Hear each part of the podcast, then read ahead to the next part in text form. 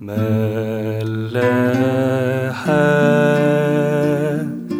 ملاحة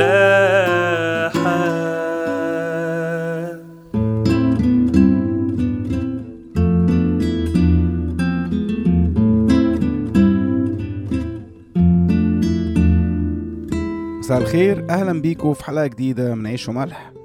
اتكلمنا آخر مرة عن موضوع العثرات وإزاي إنها خطيرة وتأثيرها مرعب لدرجة إنه المسيح بيقول لنا الأحسن لو نرمي نفسنا في البحر عن إننا نعصر أي حد ضعيف أو صغير في الإيمان. ولما اتأملنا أكتر بقى في العثره وإزاي بتيجي لقينا يعني إن إحنا أكيد عصرنا ناس بتاخدنا قدوة أو حتى بتثق فينا سواء بالفعل أو بالقول أو بأبسط نصيحة ممكن نكون وجهناها لحد بمنتهى التلقائية. وايا كانت النية مش مهم. المهم إن وارد قوي إننا نعسر أي حد من ولادنا أو إخواتنا الأضعف مننا. طب وبعدين؟ هل الموضوع بيخلص هنا؟ طيب خلونا نكمل ونشوف. لقى 17 أعداد 3 و4 المسيح يكمل ويقول كده احترزوا لأنفسكم وإن أخطأ إليك أخوك فوبخه وإن تاب فاغفر له وإن أخطأ إليك سبع مرات في اليوم ورجع إليك سبع مرات في اليوم قائلا أنا تائب فاغفر له. وبرضه نفس الكلام هنلاقيه في متى 18 أعداد 15 ل 20 وإن أخطأ إليك أخوك فاذهب وعاتبه بينك وبينه وحدكما. إن سمع منك فقد ربحت أخاك. وإن لم يسمع فخذ معك أيضا واحدا أو اثنين لكي تقوم كل كلمة على فم شاهدين أو ثلاث وإن لم يسمع منهم فقل للكنيسة. وإن لم يسمع من الكنيسة فليكن عندك كالوثني والعشار. الحق أقول لكم كل ما تربطونه على الأرض يكون مربوطا في السماء وكل ما تحلونه على الأرض يكون محلولا في السماء. وأقول لكم أيضا إن اتفق اثنان منكم على الأرض في أي شيء يطلبانه فإنه يكون لهما من قبل أبي الذي في السماوات.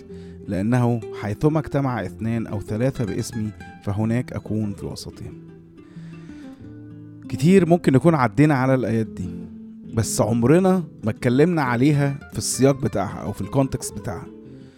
فلما بنلاقيها بقى جت ورا موضوع العثرة في لوقا وكمان في متى يبقى لأ ده يخلينا نشك إن دي صدفة وإن أكيد في رابطة ما بينهم. وده بقى سبب كلامنا في المقدمة إنه العثرات جاية جاية وأكيد في أوقات كتير هنكون سبب فيها. خلونا بقى نفترض المرة دي إن حد فينا هو اللي اتعثر أو اتأذى بسبب حد.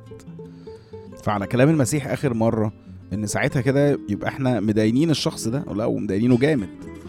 يعني بيقول لك الأحسن هو يرمي نفسه في البحر فالموضوع كبير. فبالتالي المسيح بقى على طول بيلحقنا ويقول لكل واحد اتعصر إنك بدل ما تدين الشخص ده بينك وبين نفسك أو حتى بقى تدعي عليه قدام ربنا لا حاول إنك تحل الموضوع معاه الأول. ليه بقى؟ فاكرين لما كنا اتكلمنا عن السلطان اللي بيبقى معانا في الإدانة دي؟ وإزاي إن هو ممكن نتسبب في سجن حد؟ وكنا قلنا ساعتها إنه زي في المثل بتاع العبد اللي ما سامحش صاحبه وبالمناسبة المثل ده بيتقال في متى 18 برضه وبعد الكلام ده على طول.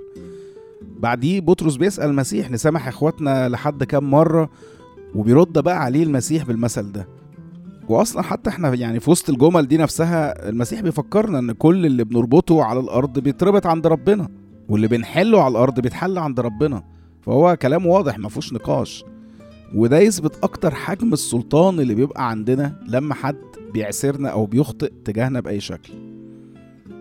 وللأسف بقى إحنا بنتجاهل السلطان ده أو بنتجاهل قوته. فعشان كده يسوع بيقول لنا بالتفصيل نعمل إيه لما نتحط في الموقف ده. في الأول أروح أعاتبه بيني وبينه. لو سمع لي واقتنع بالخطأ اللي هو عمله وتاب عنه خلاص الموضوع انتهى. طب ما سمعش يقولك حاول تاني خد معاك حد واتنين يكونوا يعني مشتركين ما بينكم يحاولوا يقنعوه وبرضه على فهو بيقول لك افهم إنك عايز تلم الموضوع وتخليه يتوب عشان لو ما تابش وانت أدنته هيتبهدل. افهم السلطان. طب ما سمعش بقى برضه. وانت لسه متضايق منه. بيقول لك بقى ما تمشيش كده برضه. لا تشهد عليه الكنيسه وطبعا إحنا مش هنخش بقى في تفسير إيه هي الكنيسة بس هي الكنيسة هي جماعة المؤمنين. وكل واحد فينا عارف بقى جماعة المؤمنين اللي بتضمني أنا والشخص ده. طب ليه بقى بندخل الجماعة؟ عشان تكامل الروح القدس اللي المفروض ما بيننا اللي في الجسد ده يكمل بعضه يبقى فيه حكم جماعي واحد على الشخص ده. طب برضه ما اقتنعش. خلاص بقى أنا عملت اللي عليا وشهدت عليه الدنيا كلها. برضه بقى المسيح بيقول لك ساعتها يبقى خلاص الشخص ده بقى بالنسبة لك زي الوثني والعشار يعني زي الغريب أو حتى زي العدو.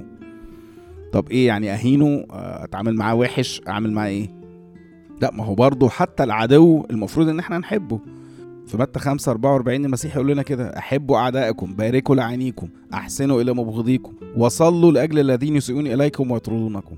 فهو ده اللي المسيح عايزنا نعمله مع الشخص ده. آه مش هثق فيه ولا هسمع له ولا هستأمنه على حاجة بس هفضل أحبه وعامله كويس. وكمان أصلي له. ليه بقى؟ عشان لو أنا فاهم السلطان صح وفاهم الشخص ده رايح فين فأكيد هخاف إنه يتجازى بسببي. حاسسكم لسه مش مقتنعين بالسلطان ده برضه صح؟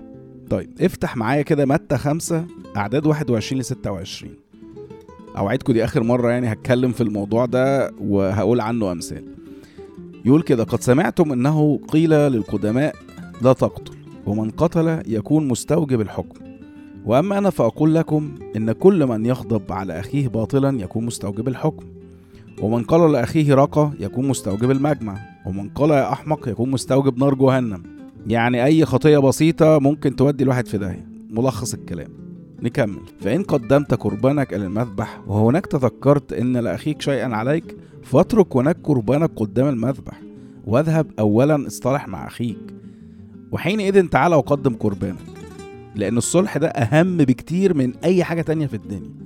حتى الذبيحة اللي بنقدمها لربنا. نكمل. كن مراضيا لخصمك سريعا ما دمت معه في الطريق. لئلا يسلمك الخصم إلى القاضي ويسلمك القاضي إلى الشرطي فتلقى في السجن. الحق أقول لك لا تخرج من هناك حتى توفي الفلس الأخير. خلاص شفت ليه مهم قوي نحترم السلطان ده؟ وفي نفس الوقت نخاف منه؟ وده بقى سبب كلام المسيح على الصليب للناس اللي طلبته ما هو ساعتها صلى برضه قال كده يا أبتاه اغفر لهم لأنهم لا يعلمون ماذا يفعلون. هم أصلا مش ناقصين. كفاية إن هم متبهدلين بسبب بعدهم عن ربنا وأنا أصلا مش جاي عشان أدين حد ولا إن حد يتأذي بسببي. فكمان هيبقى بسبب أذيتهم ليا؟ لا. ما تحسب لهمش يا رب الخطية دي. واللي اتعلم ده بقى من المسيح إستفانوس أول الشهداء. فهنلاقيه وهو بيترجم برضه قال نفس الكلام ده. يا رب لا تقم لهم هذه الخطية. ليه؟ لأنه عارف قيمة السلطان اللي معاه. وأهم حاجة في السلطان هو السلطان على نفسنا قبل ما يكون على الغير. راديو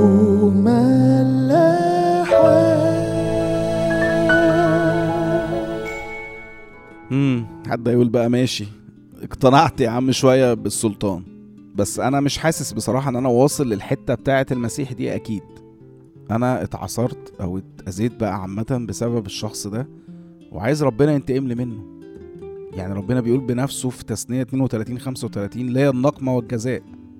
برضه مزمور 58 أعداد 10 و11 داود يقول كده يفرح الصديق إذا رأى النقمة يغسل خطواته بدم الشرير. ويقول الإنسان إن للصديق ثمرا إنه يوجد إله قاض في الأرض. فالكلام صح طبعا وأنا فاهم ده أكيد. وفاهم إننا نسيطر على السلطان ده ونسامح للدرجة دي ده مستوى عالي جدا من الإيمان.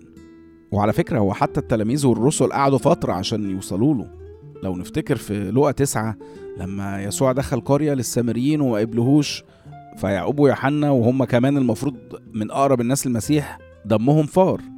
وراحوا قايلين له بقى كده في عدد 54 يا رب أتريد أن نقول أن تنزل نار من السماء فتفنيهم؟ كما فعل إلي أيضا. فالتفت وانتهرهما وقال لستما تعلمان من أي روح أنتما لأن ابن الإنسان لم يأتي ليهلك أنفس الناس بل ليخلص. فخد بالك هو برضو ما قالهمش أنتوا آه، أصلا ما عندكوش السلطان ده. لا هو انتهرهم على روح الانتقام اللي عندهم واللي هي عكس الروح اللي عنده. بس هو لو على السلطان لا اتأكد إن هو موجود. وبقى لو ركزت كده هتلاقي إنك أنت أكيد استخدمته. بس أنت مش فاكر. افتكر كده حد كنت تعرفه كويس أو في علاقة معاه ولأي سبب بقى عصرك أو أذاك بشكل مش قادر تنساه وأنت ما سامحتوش لازم هتسمع أخبار عنه بعد كده إنه تعب أو اتبهدل لأي سبب. وبقى على حسب حجم الإساءة هتلاقي ممكن سنين وسنين إن هو عايش معذب. وزي ما سمعنا بقى المسيح ما هو بيقول لك لا تخرج من هناك حتى توفي الفلس الأخير. فأنا متأكد إنك هتفتكر حد حصل له كده. وهو ده بقى السلطان اللي عندك. وعلى النقيض برضو لو كنت سمعت الكلام المسيح وعاتبته وسبته بعد على نظافة كده حتى لو مش هتشوف وشه تاني بس خلاص أنت فعلا مسامح ومش عايز منه حاجة. كان زمانه ما حصلوش كل ده. طبعا غالبا كل الناس هتقول إيه ده بجد؟ هو ده كان بسببي؟ انت فاكر انك زعلتنا؟ ده انت بسطتنا. مين قال لك ان أنا مش عايزه يتعذب؟ لا أنا تمام. ماشي يا جماعة نفترض جدلا إنه فعلا الشخص ده يغور في داهية اياكش يتحرق كل يوم. تمام؟ وعارفين كمان بقى مش هنتكلم عن مبدأ اغفر لنا ذنوبنا كما نغفر نحن أيضا للمذنبين إلينا. لا خلينا فيك أنت. لما هتدين حد من جواك وهتنتقم منه خد بالك إن أنت برضه من غير ما تحس بتتعذب معاه. لأنه لسه في دماغك وأنت بقيت بتتغذى على الأذية بتاعته. فده مش ممكن هيخليك شخص سوي. ولا هتعرف تتعامل مع الناس صح ولا هتعرف تبدأ أي علاقة جديدة أصلا. وبقى ما أكتر يعني الحكم والأبحاث اللي اتقالت في مساوئ الانتقام. وإن هو بيأذي صاحبه زيه إن ما كانش أكتر من المنتقم منه ده.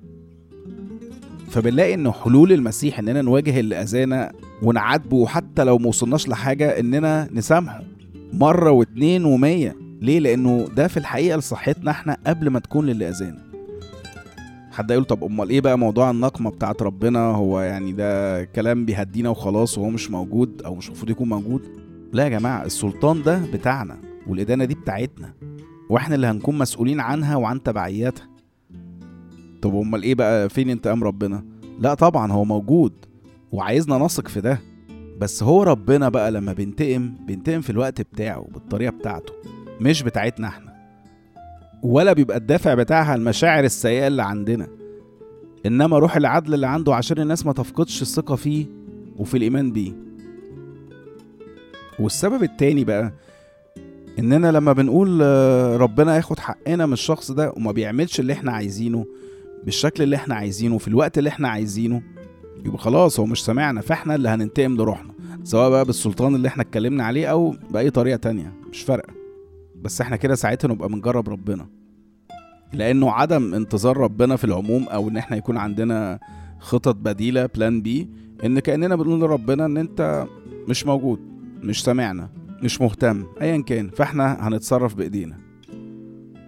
عشان كده بقى بولس في روميا 12 19 بيقول كده لا تنتقموا لأنفسكم أيها الأحباء بل اعطوا مكانا للغضب لأنه مكتوب ليه النقمه أنا أجازي يقول الرب. محدش ينتقم لنفسه لا هو ربنا هو اللي ياخد الحق ده. ليه؟ لأنه ساعتها مش هتشمت ولا هتتشفى في الشخص ده. لأنك لما بتسيب الإساءة من جواك كل الدوافع والمشاعر السلبية والسيئة اللي مقترنة بالانتقام بتختفي. بل بالعكس ده أنت ممكن ساعتها هتحزن على الشخص ده وتشفق عليه. زي ما بتحزن على أي حد في العالم بعيد عن ربنا ومش عايش في السلام وفي الفرح بتوعه واللي أنت طبعا المفروض تكون عايش فيهم. فحاسس بالفرق الكبير ده وبتشفق عليه وتصلي له كمان. اعرف وتأكد إن السلطان معاك. بيه هتقدر تسامح وهتقدر تدين. واللي هتدينه ده مش هيخرج قبل ما يوفي الفلس الأخير. ده لو خرج أصلا. فمش نعاتب بعض ونحلها ودي أحسن. بدل البهدلة في السجون والمحاكم. نشوفكم الحلقة الجاية.